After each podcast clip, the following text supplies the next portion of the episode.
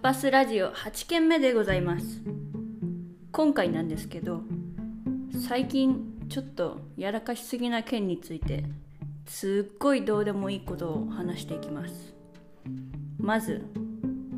この土日なんですけど土曜日にすごい広大なレモン畑のあるところにいたんですよ。でレモン畑どれくらい大きいかといったらディズニーランド1個スポッて入るんじゃないかってぐらい広いんですよ。っていうのはちょっと盛りすぎましたけど、まあ、とにかく大きいんですね。それでですねレモン畑の周りには住宅街があるんですけど住んでる人も少ないんで野生の動物たちが結構いるんですよ。で何が多いかって特にノウサギです。ノウサギ。あのねウサギちゃんたちがねたくさんいて人を警戒してるんで寄っては来ないんですけどめちゃくちゃいっぱいいるんですよ。でレモン畑の道道というか木と木の間を23匹家族のような感じでグループみたいになって駆け抜けていくんですね。ねすっごい可愛いの。もう本当に可愛い。でもあまりにもねレモン畑が広すぎて動いてるものは目立つんで見えるんですけどすごく小さくしか見えなかったんですよね。なのでせっかくなんで近くでウサギ見れたらいいなってことでレモン畑にもっと近づこうかなって思ってレモン畑に直接入れるような橋のようなものが見えたんでそこに歩いて行ったんですよ。そしたらですよなんと橋をちょうど渡ったらレモン畑に入れるっていうちょうどその橋とレモン畑の境のところですよね。でそこに白い大きなガチョウが1匹いたんです。ガチョウですよガチョウ。ちょっと動画流します。あの音声しか聞けないですけど。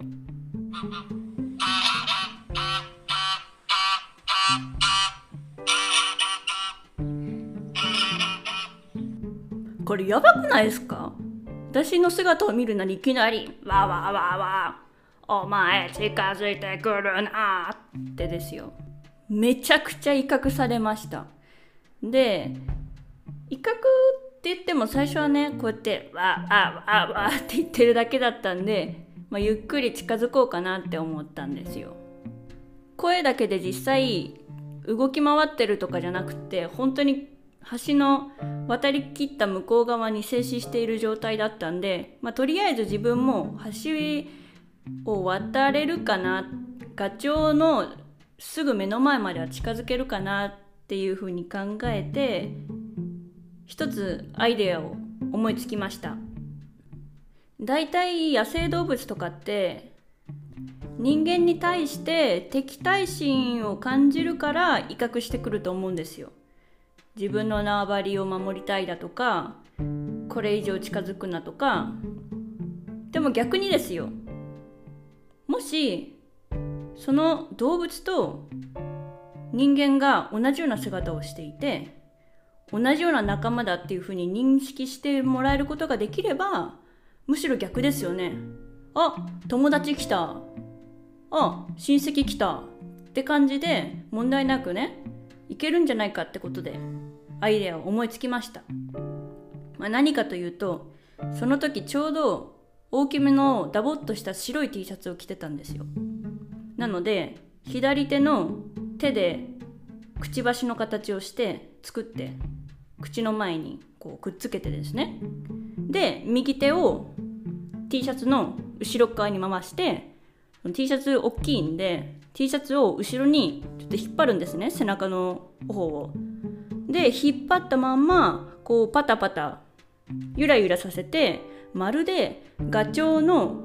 尻尾が揺らめいているかのような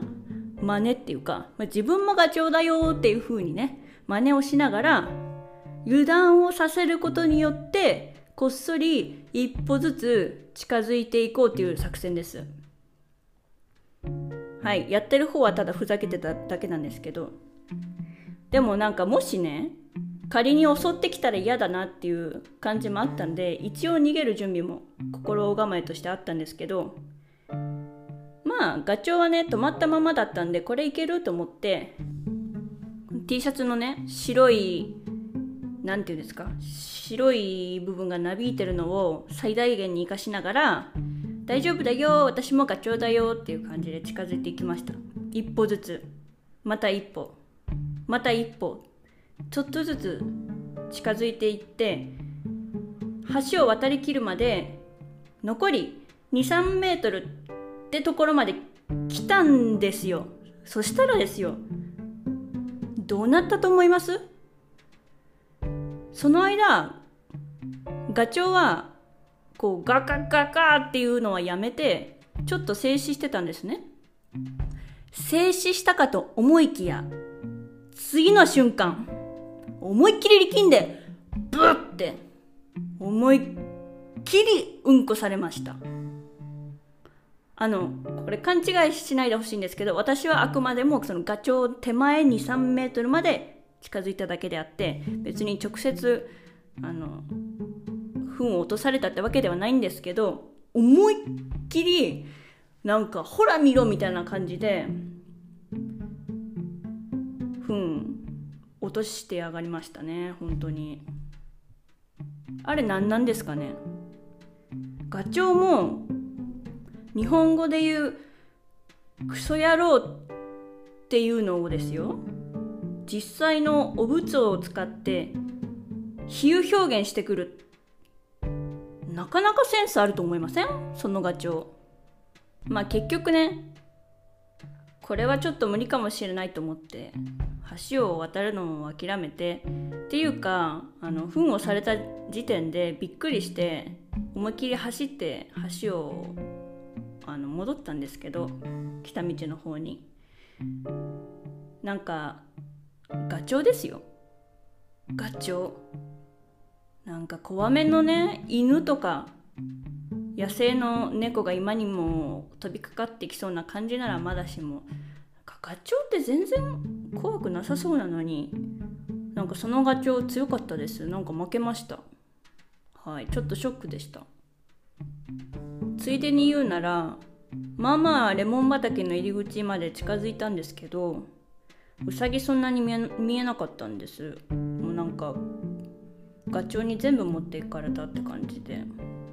ちなみにガチョウってスペイン語でオカって言うんですよ。オカガチョウのオカオカさん。賢かったですね。はい。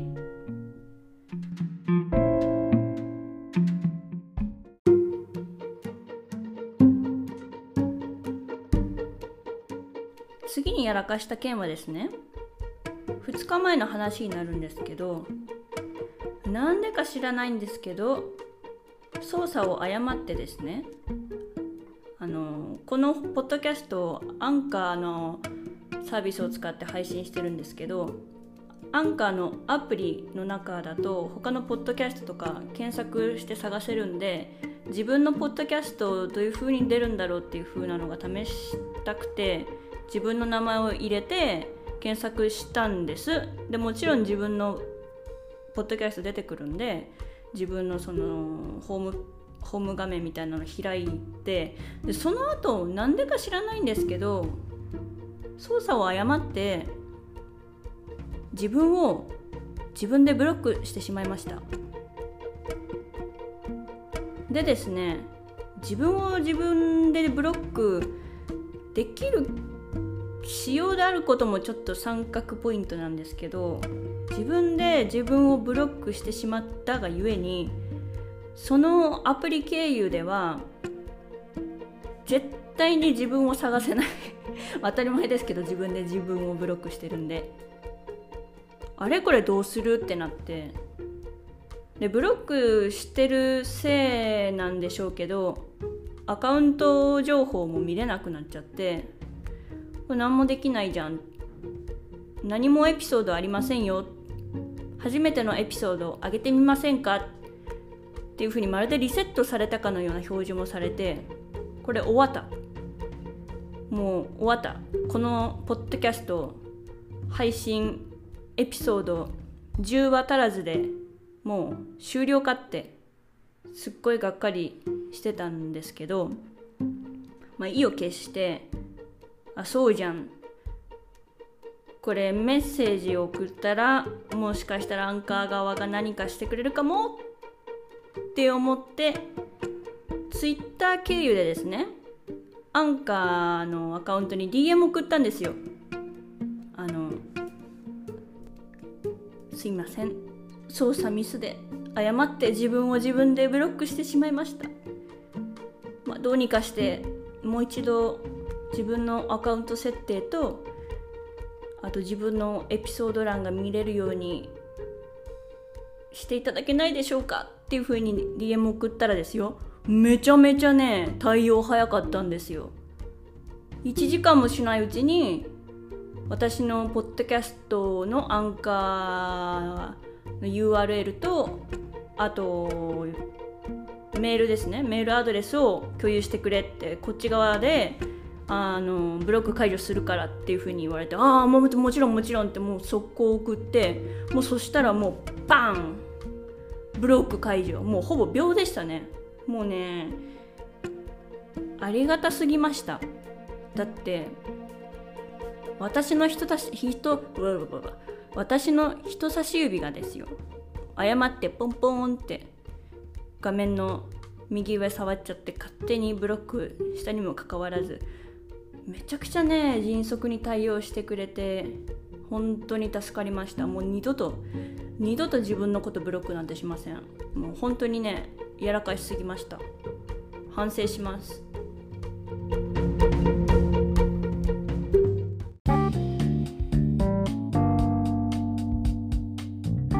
これはねやらかしてしまったというよりかはあと少しでやらかしそうだったっていう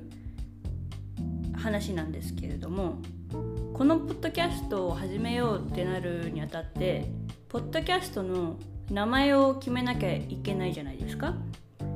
いろいろね候補を決めたんですよ。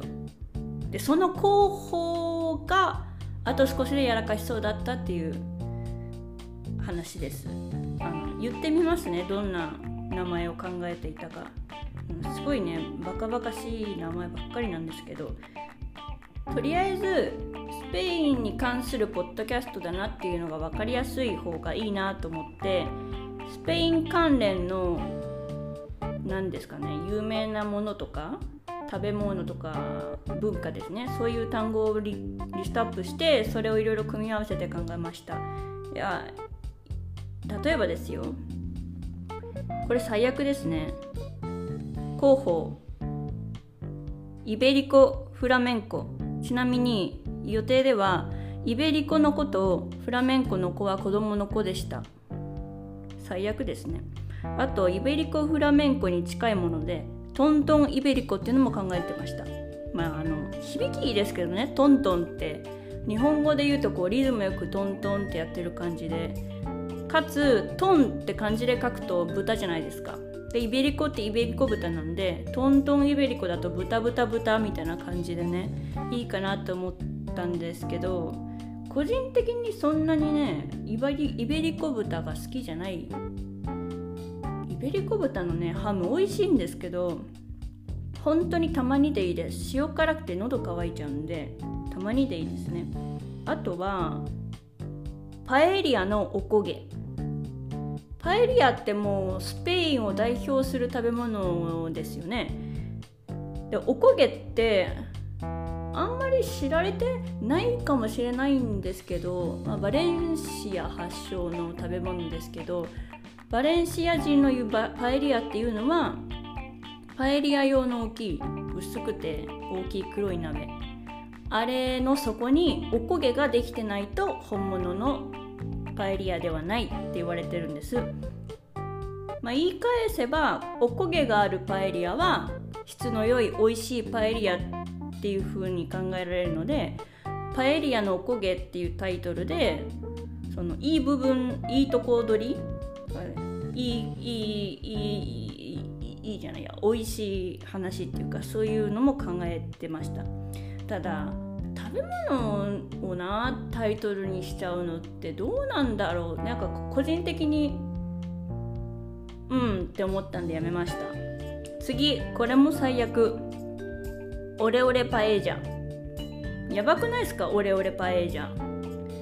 パエリアとパエリアは日本語読みされん？パエリア？そうね。日本語読みですね。パエリアってこっちでは言わないんですよね。パエージャパエリア。なんでオレオレパエージャって日本語だとそのオレオレこう行くぜベイベーみたいな感じのオレオレに聞こえるかもしれないんですけどオレオレのオレはスペルで言うと O L L E ですね。オレ。フラメンコ中に言われるオレっていうあの拍手しながらや言うやつ。あのオレです。あの日本語で「イエーイケイケ」っていうオレオレってやつじゃなくてオレオレパエージャっていうちゃんとねスペイン語を知ってる人ならまあそれなりにスペインのフラメンコとパエージャが結びついている。オレオレパエージャも悪くはないかと思うんですけど感染ねカタカナで書いちゃったりするともう最悪っすね。次オレオレつながりなんですけどオレオレガスパッチョっていうのも考えたし、まあ、ガスパッチョってあのアンダルシア地方のトマトベースの冷たい冷製スープですね。あともう一つオレオレがついてるのいくつか残っててオレオレコマ入れてカバスパークリングワインですねカバは。オレオレカバあとオレオレムーチョ。あのムーチョはめっちゃみたいな感じでオレオレムーチョ。あとは耳からスペイン。それからさっきのガスパッチョつながりですけどムーチョガスパッチョ。こう腸がね2回繰り返されて韻踏んでる感じ。ムーチョガスパッチョ。ガスパッチョめっちゃガスパッチョみたいな意味ですけど。まあ最悪ですね。よかったこんな変な名前つけなくて。結局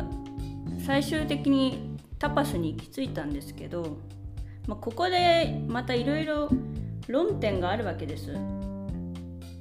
まあ、タパスってそういうスペインの小さい小皿料理のことですけどあれそしたらピンチョスはみたいなことになるじゃないですか。ピンチョスだってバルでよく食べられるしなんでタパスなんみたいな、まあ、そんな細かいことを言い出したらきりないですけどこれは後付けでも何でもないんですけどなんかピンチョスってあんまり日本ではまだ知られてない一方タパスっていう単語は意外ともう知られてるんじゃないかなっていうふうに思ったんですよ。なのでまあタパスの方がいいかなあと音の響きですね。単純に。ピンチョスって可愛いですけどなんかリズムリズムが崩れる。なんかタパスの方が3文字でカタカナで書けるんでピンチョスってあんまり個人的都合ですけどあんまり。そうなんですよ。結局具体的な食べ物イベリコ豚のハムとかガスパッチョとかパエージャとか考えてたんですけどそれをもう少し抽象度を上げて食べ物全体を包括するような概念としてタパスはもっとですかね。汎用性があるのかなみたいなのを考えてこの名前に行き着きました。あともう一つの論点はなんでポッドキャストなのに名前はラジオなんだってことですよね。ポッドキャストってまあ割と新しい媒体ですけどその音声コンテンツですよね。スマホとか PC とか。でその一方ラジオって昔からあるじゃないですか。違いはラジオの方ってその放送されるわけですけど大事なのは生放送テレビの生放送と一緒でリアルタイムでその音声が聞ける聞けるっていうことですよねラジオの楽しみって。で逆にポッドキャストの良さっていうのは何回でも聞き直せるしいろいろ操作できるじゃないですか聞く側が。一時停止したり音声の流れるスピードを速くしたり遅めたりあと配信する側も作り込めるんですよね時間をかけて。なので最近だとポッドキャスト界隈がだんだん熱くなってきてるような感じがします。結構いいコンテンツがあって自分もポッドキャストを最近今年かな特に今年に入って結構いろいろ聞くようになりました。まあ話それましたけどなんでラジオにしたかっていうのはタパスポッドキャストだと語呂が悪いっていうのもそうだし自分としてはコンセプトでも言ってますけどこうライブで自分が勝手に話してるかのようなそのライブ感を大事にしたいだからそこの観点で言うとポッドキャストというよりかはラジオのコンセプトに近づけたいっていう願いもあってタパスラジオにしたんですね。でもちろんこのポッドキャストも最低限編集をしなきゃいけないしなきゃいけなくはないんですけどまあ、音楽つけたりした方がうん聴く側も雰囲気出ると思いますしもし自分が仮にねバルで話してたとしても絶対 BGM とか流れてるんでまあ音楽はねあった方がいいかなってまあたまになくてもいいと思うんですけど、まあ、そういういろんな理由がバックグラウンドがあって名前がパパスラジオになりました。ロゴはですね一応こだわってはいてあのスペイン由来のフォントスペインの街中で使われている古くからある歴史あるフォントをからインスピレーションを受けてタパスラジオの形ちょっと崩れたような文字を入れてみてます。まあ、まとめるとですねタパスラジオっていうあのロゴ黒黒ベースに白ですけど自分のコンセプト自分の性格っていうかまあ白黒はっきりしたい方だし、まあ、黒ってスペインで結構割と重要視されている色らしいのであの例えば有名なのが有名どころは闘牛ですよね。闘牛の牛さんたち黒いですしイベリコグライベリコ豚も黒いですしあと今ちょっとカンペがあるんですけどここに。スペイン産でコルクを主成分とした黒色の顔料のことをスペインスパニッシュブラックと言います。10世紀10 17 世紀だ。17世紀スペイン絵画の黄金期を飾り、えー、黒いスペインファッションはヨーロッパ中に普及したとあります。スパニッシュブラック。あの普通の真っ黒です。RGB000 の真っ黒です、まあ、そういうのもねひっくるめていいかなと思って。また買えるかもしれないですけどね。まあいいかなって。イベリコフラメンコとかトントンイベリコとかパエリアのおこげ。オレオレパエージャオレオレイベリコ。オレオレガスパッチョ。オレオレカバンオレオレムーチョ。ムーチョガスパッチョ。とかそんな名前にしなくてよかったです。なんかうん。なんか見ただけでちょっとね。なんじゃこりゃってなっちゃうから。少しでもね入り口は洗練された感じであった方がいいかなと思うんで。はい。以上です。ではまたお会いしましょう。アスタルエゴ